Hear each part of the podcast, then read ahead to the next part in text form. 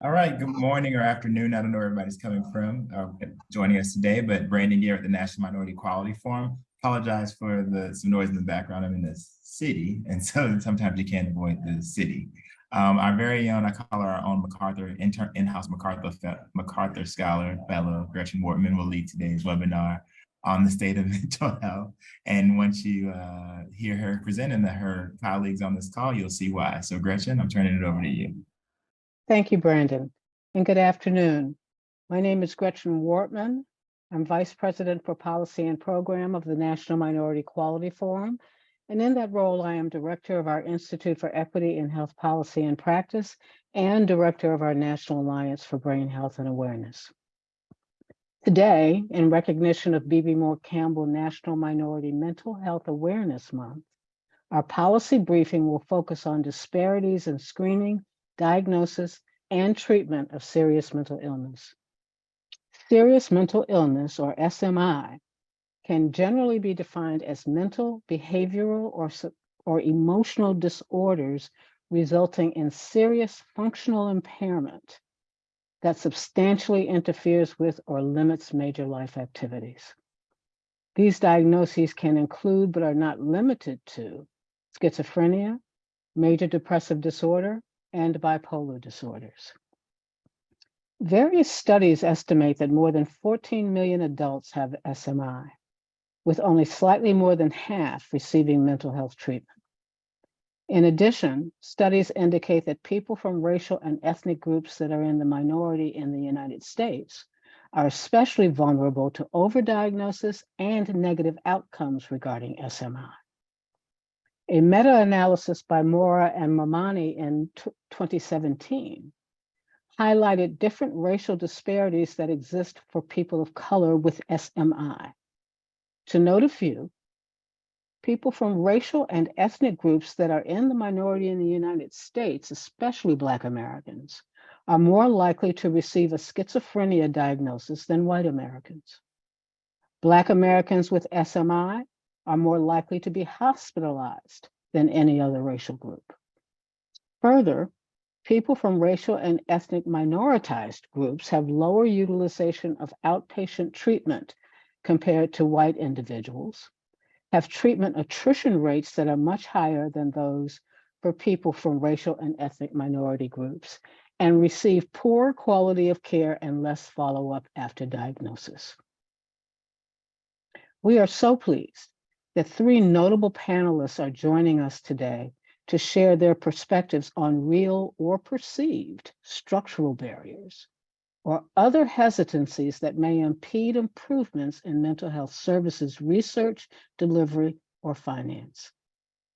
Dr. Rimal Bera is chairman of the Mental Health Working Group of the Alliance for Patient Access. He is a clinical professor of psychiatry at the University of California Irvine Department of Psychiatry. Psychiatry, excuse me.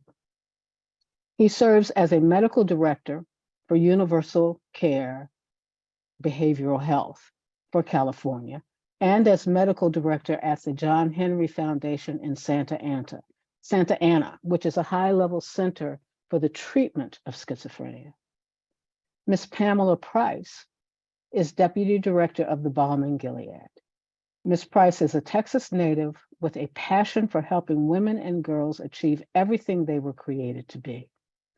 For more than 20 years, she has worked with national and government agencies to develop and implement multifaceted programs to meet the societal and cultural needs of women and underserved communities.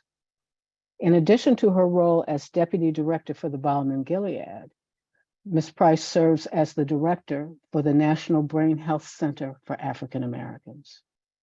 Our third panelist is Mr. Josue Guinart Carreño. He is Director of Global Neuropsychiatry at Biogen.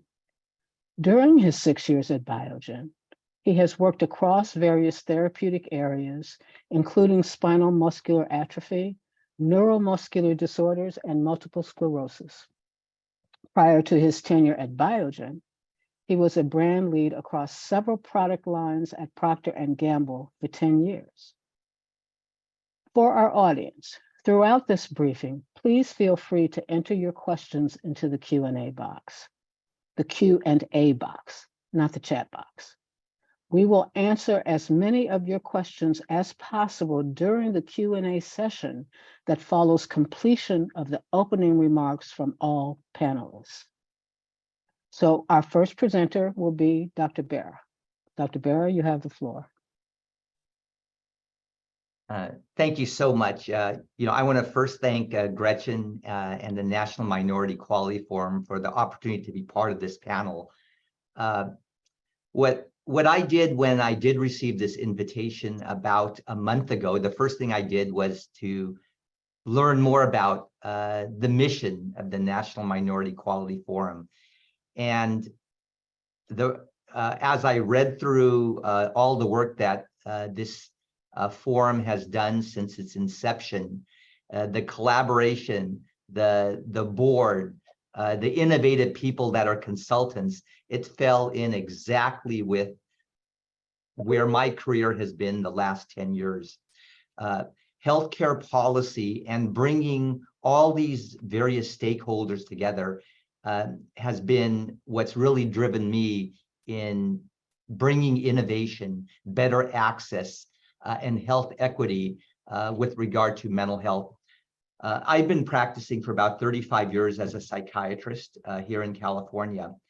And the, the stigma and challenges uh, as a deliverer of mental health care have never been greater.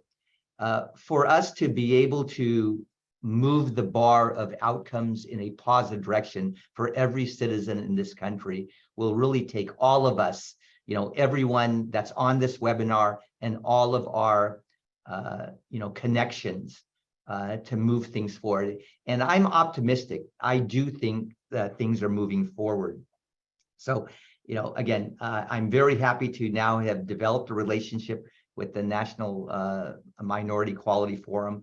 Um, as uh, Gretchen mentioned, I've worked with Alliance uh, for Patient Access for the last two years. They just developed a mental health working group. Their mission is to decrease uh, any barriers between a provider of healthcare and the person who receives that. And especially in mental health, there's so many barriers um, that have you know existed that we're trying to really minimize. Um, you know, when we want to uh, provide optimal uh, mental health care. Um, I'm also a cheerleader of you know these uh, ideas of what our webinar is uh, intended to share today. I think it's time, very much like what John F. Kennedy said at, in the 1960s. We have to have moonshot thinking. We can't just continue the status quo. We have to think outside the box, as grand and big as possible. Uh, you know, I hope by the end of this decade, we are going to look back at 2020 and saying, wow, look where we've come with regard to mental health, access, technology, equity, that every citizen has a right to appropriate, proper, and complete mental health care. Uh, I also think uh, uh, healthcare policy with regard to mental health is pretty straightforward. Uh, whenever we identify a problem, let's say it's access, uh, or a certain community not having abilities for that new treatment. If we identify a solution, and especially as we're talking to legislators and other decision makers, uh, you know, all of us in this uh, forum today are pretty skilled at talking to decision makers. I found that there's two items that really resonate that you can capture their ear, that you've got an idea and a possible solution, and the possibility that there could be economic savings if that is implemented. And if you have some data showing that, you often do have a receptive ear where that idea uh, may move forward. Now, thinking beyond just the United States, uh, you know, many of you are, you know, probably have some relationships with like the World Health Organization. Uh, if you looked at their 2020 report every year uh, or every decade, they have a, a, a, national report of what their agenda is. And for the decade of 2020 to 2030, they envision that by 2030, we have a world where mental health is valued, promoted, and protected, where mental health conditions, you know, can be prevented, where everyone can exercise their human rights and access affordable, quality mental health care, where everyone can participate fully in a society free from stigma and discrimination. So it's not just us here in the United States, but this is a worldwide initiative. We recognize that good mental health is the foundation for economic prosperity, social mobility. You know, this really, in, my mind, this is a human right that we we must help people uh, achieve as best a mental health that they can have, that they uh, that they can obtain. So those are some thoughts just as a background. Uh, so, you know, specifically with regard to health equity here in the United States, we're getting closer to this, but I don't think we quite achieved it. That we have to think of mental of health equity as a priority. And here are some thoughts uh, that are somewhat innovative that I think can really, you know, push us faster in the direction of health equity in mental health here in the United States. Whenever, and, and let, I'll, and I'll give one example, but I'll share the concept as a whole. Uh, you know, whenever a new medication comes forward, whenever a new technology comes forward, whenever there's a new, you know, legislative bill coming forward with regard to mental health, I think for us to fast track it toward health equity as, and I'll give as, you know, I'm, I'm a psychiatrist, I work at a university, we do a lot of drug development. I think it's critical as the drug is being developed, often in conjunction with pharmaceutical industry. At this, when the design of that study is taking place, we should ask the question, how will this new medication, this new technology, this bill, if it gets approved, get us closer to health equity? I think we've got to ask the question at the beginning, not further down when that medication is approved, that technology is approved, that bill has been passed. It's got to be asked early. We, the people developing that technology have to be thinking in that ways at the beginning. Uh, and the example I have is something that just was approved three weeks ago. And let me, if the FDA, and this is about autism, which in certain racial ethnic groups is very hard to access good care. So a company, Linus Biotechnology, just two weeks ago was granted an FDA breakthrough device designation for just analyzing one hair strand. You had a high specificity sensitivity that this child may have autism.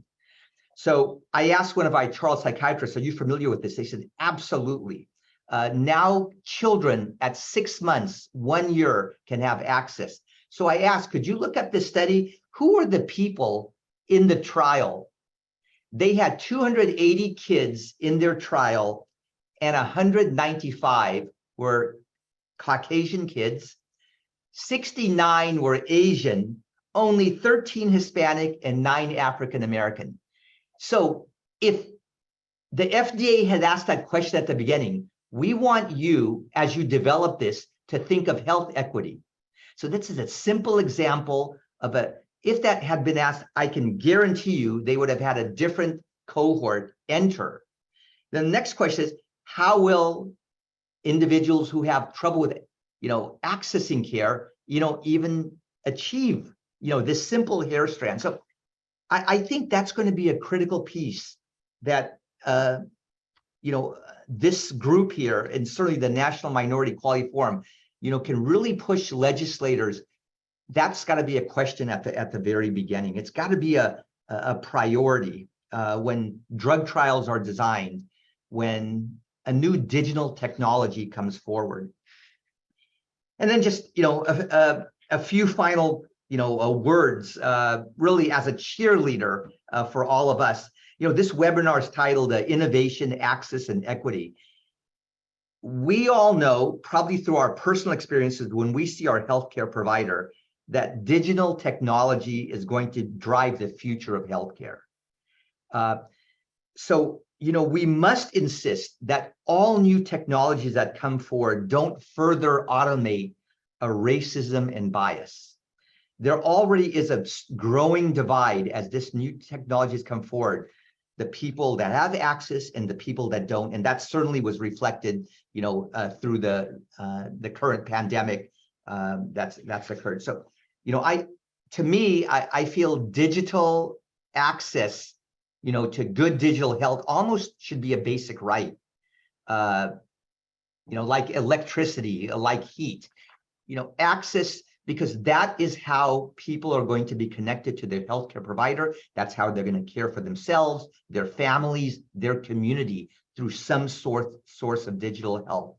So, you know, uh, so all new models must ask that question, you know, how is this system going to address uh, internet access, cellular coverage, person's comfort with digital tools?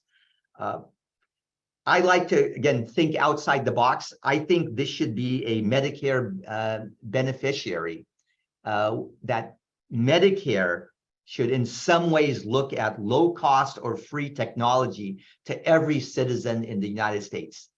And, uh, you know, I recently uh, heard from a, a leading healthcare policy person here in the United States who said, if everybody had a smartphone in the United States, you, that may be the most important piece for healthcare equity and improving the overall health of our country. So I think we're going in that direction, but we as, you know, critical stakeholders, you know, can really be the driving force. Thank you, So Dr. Those are some thoughts. Thanks. Thank you. I now have five to 10 follow-up questions for you, but I'm going to turn to Ms. Price first and uh, love to hear your remarks. Yes, uh, first of all, yes, definitely uh, so much wonderful information uh, that Dr. Bera just really kind of kicked us off and I think has us all kind of primed and, and thinking about uh, and want to, yes, definitely thank you, Gretchen, and your entire team there with the National Minority Quality Forum for, um, you know, putting this together, your, your work in general as it relates to equity issues, right? Because I think that's where we should have always been focused on equity. Obviously, I think coming in to COVID, out of COVID, definitely there's been more emphasis on that. I still don't know if we fully 100% haven't agreed upon of what equity really is.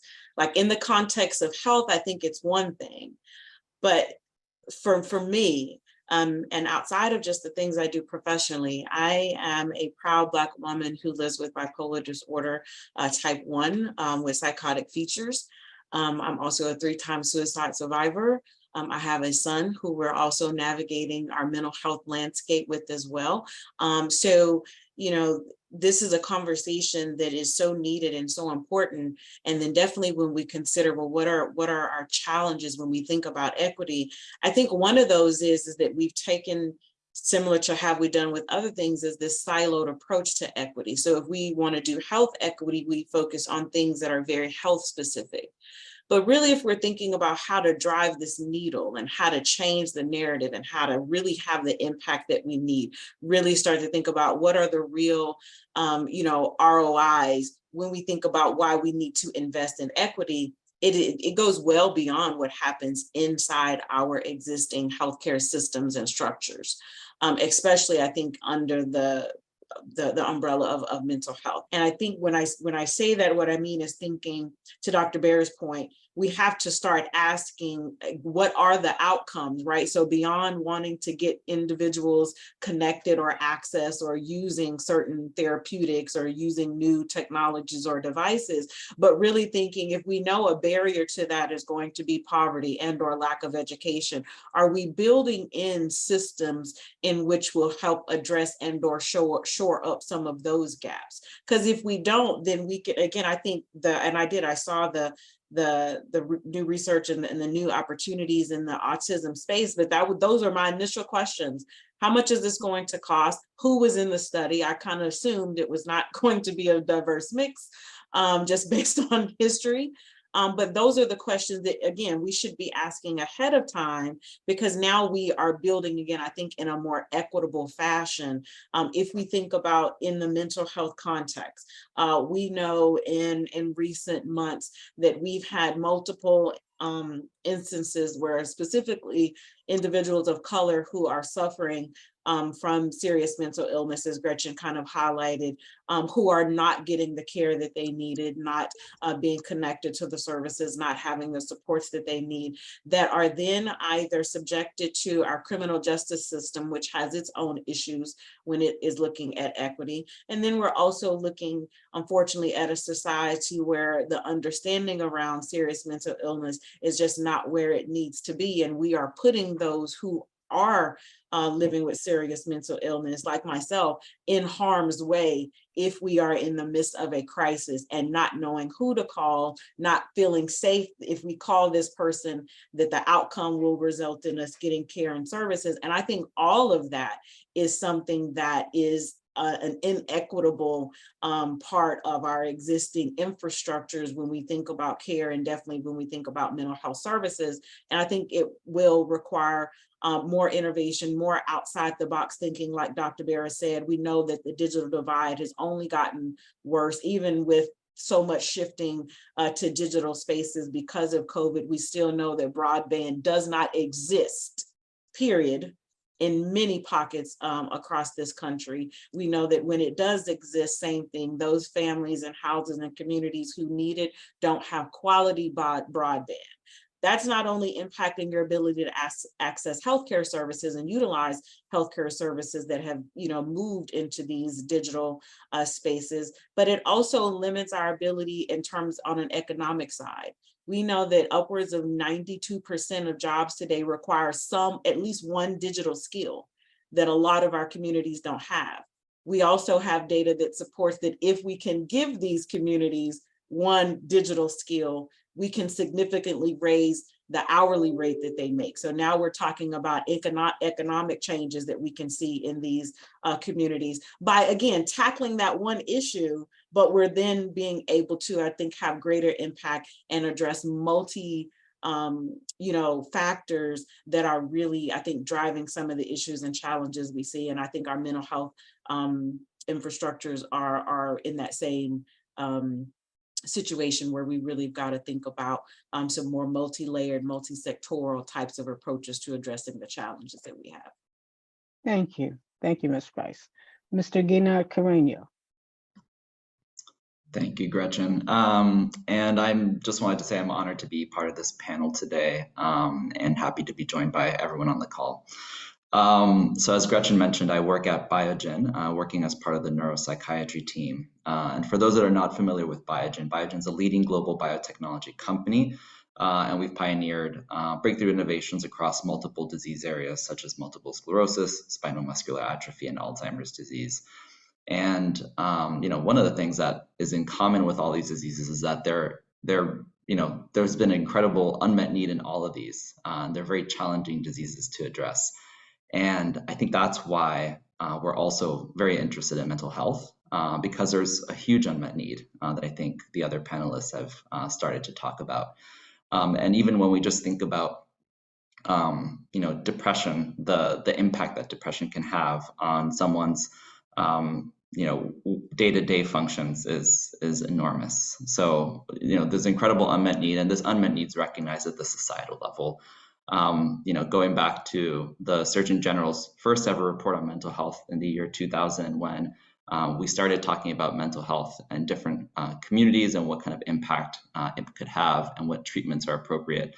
And when we think about it, that's that's not that long ago. That's just a little over 20 years ago. So, um, you know, mental health, I think, is is still evolving in, in the way that we're talking about it. Um, and as Dr. Bera mentioned earlier, it's only getting you know, in some in some areas, it's only getting worse, right? I think even in 2023, the most recent warnings from the Surgeon General was around um, the impact of social media on, on, adolescents and the impact that could have, uh, and the impact on loneliness on society, on mental health. So I think society as a whole is more and more attuned to mental health as as an issue. Um, and when we think about just depression on its own, um, around 30% of Americans are going to receive a diagnosis of depression in their lifetime. That's one out of every three people on this webinar, one out of every three people that you meet. That's a that's an astounding number. So the chances that you know that all of us either have been affected by depression or know someone who's been affected by depression or another mental health uh, illness is quite high. Um, and this is this has only been increasing over the last 10 years. So, you know, uh, we kind of see this need and we recognize this need and there's an interest in doing something about it. And there are many vulnerable populations within this broader community that that also has tremendous unmet needs that have to be addressed. Think about moms, right? So about one out of every eight mothers um, with with a live birth will experience symptoms of postpartum depression. That's around half a million people annually. That's that's huge. And the reason I call this a vulnerable population is because postpartum depression doesn't just affect the mother, but it affects the child and the family. So um, a, a huge unmet need there. You know, when we think about severe mental illness, um, you know, around 50,000 people in the US uh, take their lives each year. Um, and this is at the, the most severe end of the spectrum. Uh, and these rates have been climbing in the US, even though globally they've been shrinking. Uh, and I think that's especially prevalent in like younger communities. And lastly, you know, mi minority or minoritized communities are disproportionately affected by depression. And I think that's why we're all here to, to kind of address address that unmet need and what we can do about it. So, you know, depression affects everyone. And even if you're not the one suffering from depression or a mental health Ill illness, you know, the the economic burden, which I think again going back to Dr. Barrett's point, like what what do some policymakers care a lot about? Like what's like the burden, the financial burden on society? Just in 2018, it was estimated that it was around 300 billion uh, just for just for depression. So, you know, this is enormous if we can all do what we can to solve this, solve these issues. And so we believe there's room for innovation here. There's been innovation on the technology front with apps and with the rise of telehealth, uh, especially during during the this this period of, of the pandemic. Um, there's increased awareness uh, that's more broadly covered. And you know, how can drug innovation catch up? There's been little innovation in the past 20 years. I think things are starting to to change in this space. Um, until we recognize that, you know, in drug development, there's also an opportunity to innovate and bring uh, better therapies to patients. So um, with that being said, thank you again for the opportunity to be here and looking forward to continue this dialogue. Okay, thank you. Um, as we enter the Q and A phase of this um, uh, webinar, I will first say thank my thanks to the three of you for such a thorough uh, and um, thought-provoking uh, presentations. As a result, therefore, you have answered the first questions I was going to ask you, but I noted that across your three uh, presentations, even though you're entering this conversation through a different lens, you all mentioned economic factors in some way. Economic access, financial challenges. So I will, I'll, I'll start this first question, which I'm actually going to open to all th three of you. Um, the National Minority Quality Forum's mission is to reduce patient risk and to, and to help assure that the system assigns priority to, to the reduction of patient risk over the mitigation of financial risk to the system. And now that's not saying that we don't recognize that financial issues uh, affect every aspect or economic issues affect every aspect of um, the care continuum, research delivery and finance. But given the challenges you've presented, um, how do you see a way forward in terms of using public policy to eliminate that structural barrier through your particular lens and the environments within which you function so that we can truly assign priority to patient risk for those with uh, uh, mental health issues, particularly uh, severe mental illness. I'll start with Mr. Guinart Carreño. You're on mute. my gosh, I, we just overcame this big hurdle of getting kicked off Zoom, and now I can't take myself off of mute. That's okay. All right. Back to basics back to basics um, thank you gretchen for the question and and yeah i think affordability is a you know is a is an issue in, in access to to therapy. Um, and you know in a recent survey around 40% of of patients um, you know called out affordability as one of the reasons for not using mental health services. So i think it, it is it is an issue to address. Um, and i think you know what we're trying to what we're trying to to solve for is how do patients get access to the the right therapy for them the right therapy that's going to address you know their their unique issues according to their providers and in a way that kind of addresses the you know whether it's depression or another mental health illness urgently um, because we know that the longer that these illnesses last um, the greater the impact on on that patient and and society uh, and this is, I think, just one of the factors, you know, when we think about some of these barriers, I think stigma is another big, big barrier, access to providers and the, and the lack of providers. Uh, it's specifically in mental health, especially in rural communities, I think is another big issue. But, you know, I think, I think ensuring that patients have access to, to that optimal treatment, I think is critical.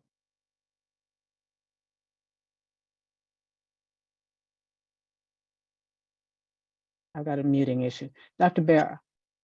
Yeah, that, that, that, that's a great question, and, and I, you're, you're absolutely right. Uh, all of us did share sort of like e- economic prosperity and, uh, you know, uh, social mobility. There's an economic bit. You know, I, I think that our answers will not just be from the, the public sector, uh, from our legislators, but there'll be a, a, a public-private partnership that I, that will lead to uh, better access, uh, support of innovation. I do believe that we are seeing a, a narrative change uh, in the private sector and more value of good mental health uh, for their workforce. Uh, you know, I've heard from many, you know, business leaders uh, throughout the United States that they want their employees to have access to mental health.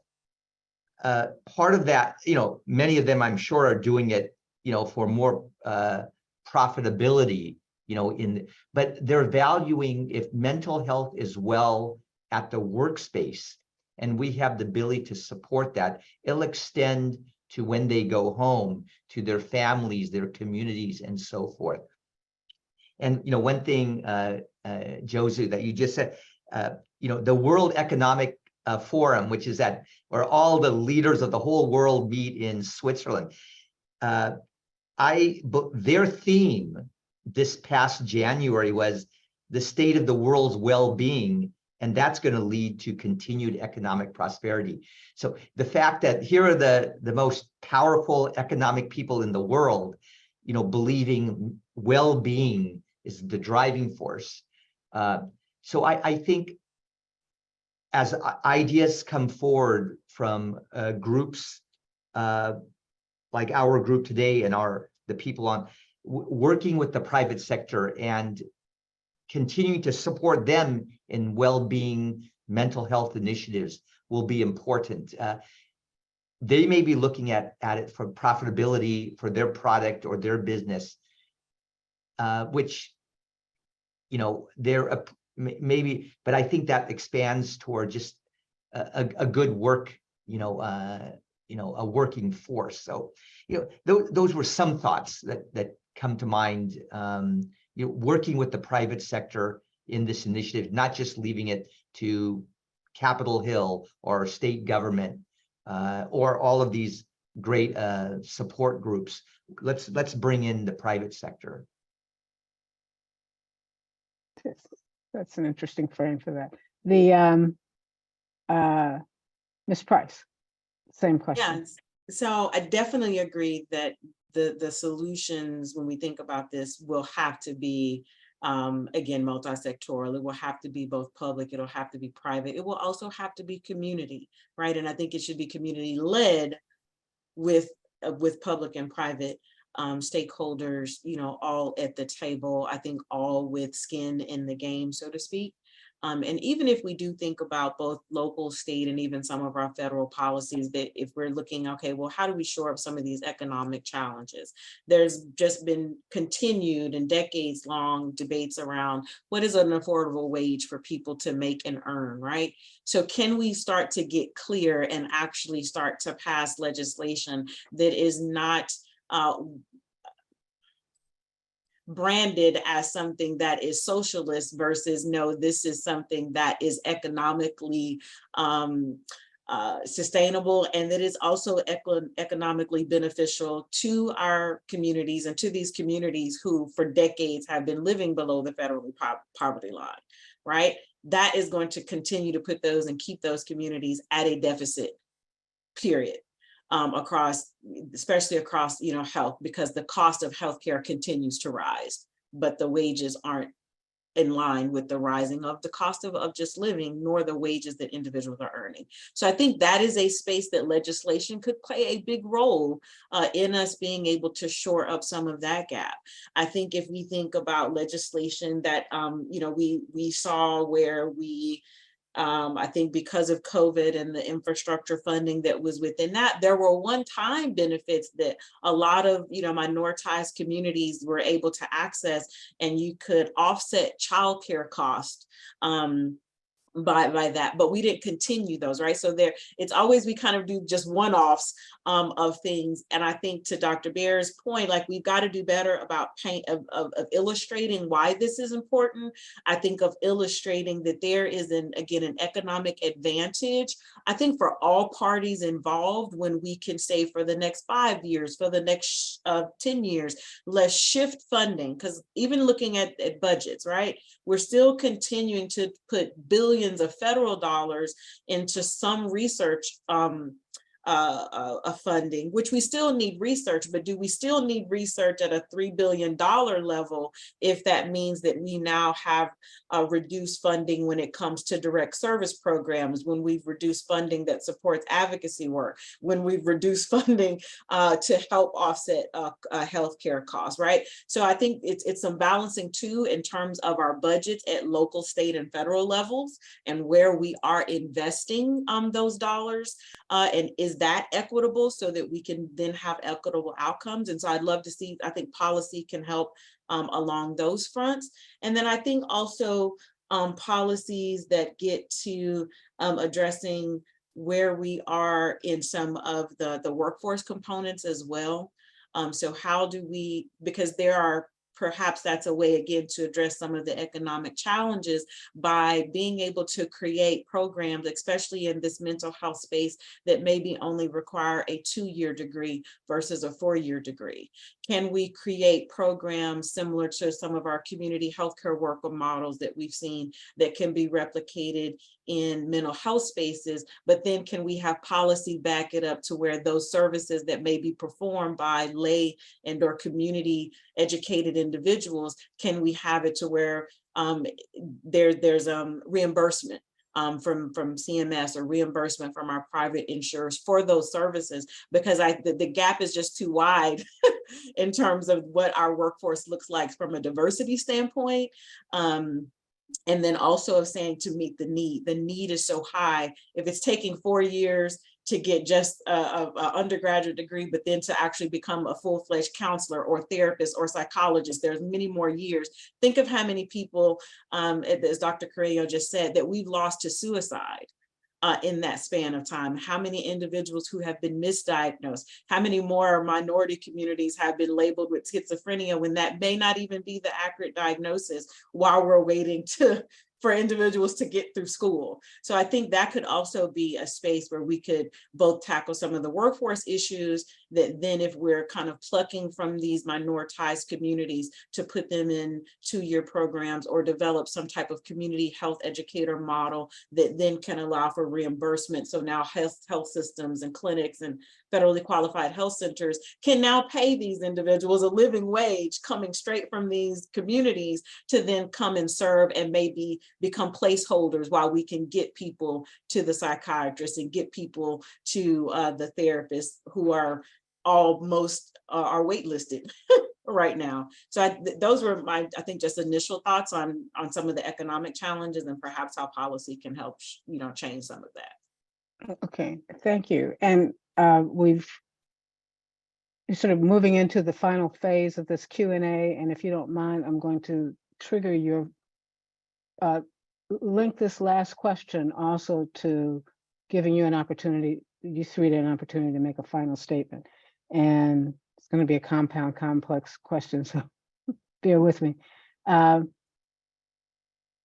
Mr. Guinart Carreño made the statement that thirty percent of Americans, it's estimated, I assume, are um, experience depression. And I, I'm assuming it. I don't know if in your uh, uh, statement that depression falls within the category of uh, serious mental illness or the, the different levels of depression. Thirty percent is a lot of people. Okay, I'm going to assume, therefore, Ms. Price, that that includes people who are in the middle class as well as those who are below the poverty level. Uh, the uh, and um,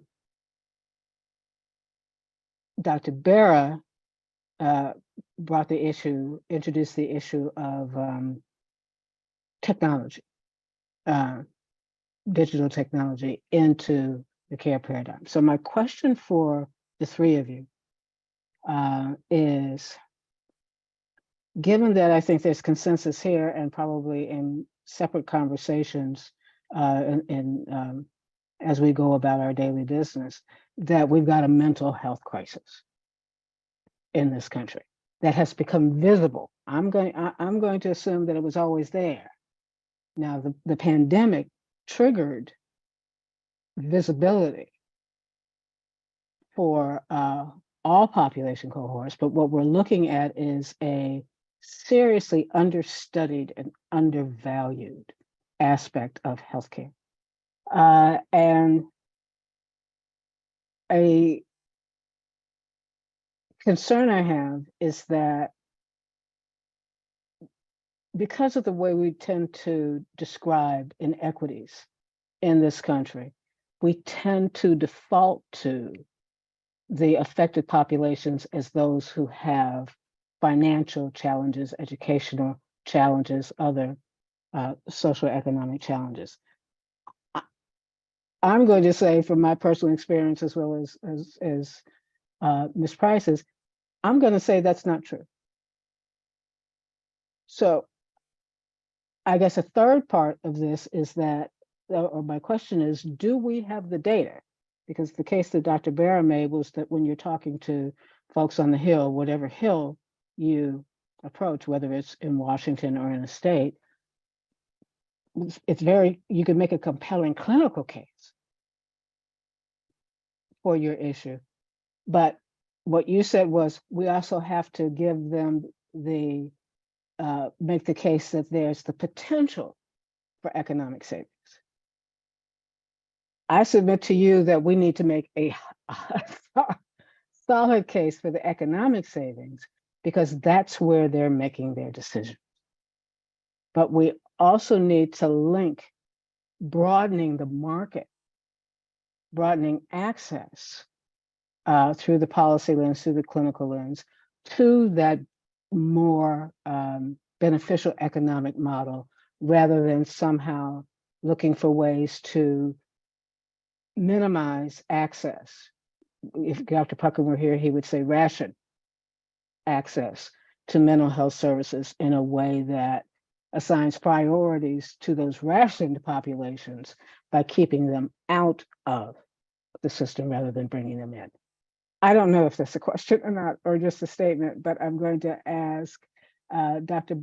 Bera to respond to whatever aspect of that first, uh, then Mr. Guinart Carreño, and then Ms. Price, and you've got eight minutes to do that across the three of you.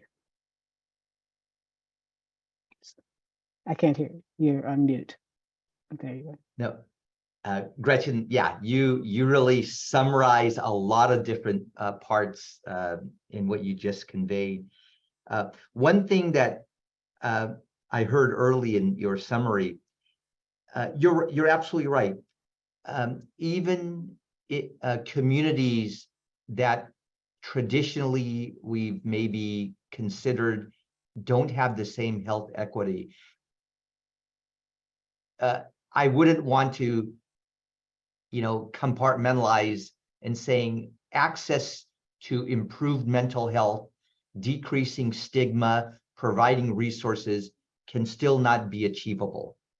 Uh, we can still be very creative uh, in ideas to help communities that have had uh, difficulties, challenges in receiving care, uh, receiving, you know, maybe as uh, Pamela mentioned, uh, workforce issues.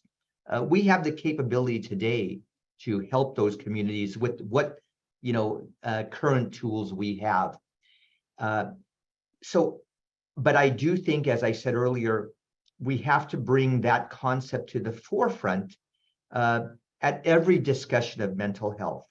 Whenever we're talking in schools about, let example that came to mind, uh, screening all kids K through 12, you know that can be done in every community, you know, through uh, through the United States. It's not being done. It's being done in, you know, maybe certain pockets of school districts that put some maybe resources or assign somebody there. That should be, you know, across the country, all children should be screened. I mean, that's something that we don't have to put more resources in. But for some reason,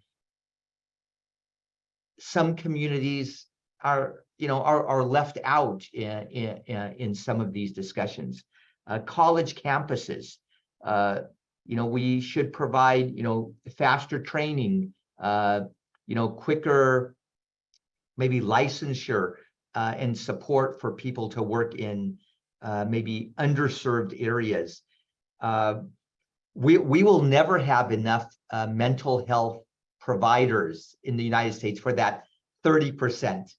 Uh, you know, access to psychiatric nurse practitioners, psychiatrists, social workers. We have to support our front line, uh, that's including teachers, uh, college professors, uh, the primary care workforce, physician assistants, provide them more training in identifying, evaluating, and treating, because that's really where mental health care is taking place, certainly for a, a condition like depression. Uh, and I think that's where we can then maybe tie in the economic piece, you know, the, you know, disability and missed days at work, students dropping out of school. Uh, it- when you look at all that, depression is, is a big piece of, of why that happens. So tho- those are some things that came to mind. We have right now the, the resources to, to do little tweaks in our approach to mental health. And I think we should take full advantage of that. Uh, it, it's not new, necessarily new legislation or more monies for a program. We can just readjust our focus, and I, I think we'll have tremendous, uh, you know, uh, impact uh, on mental health. Uh, certainly in communities that have had some challenges uh, in accessing that.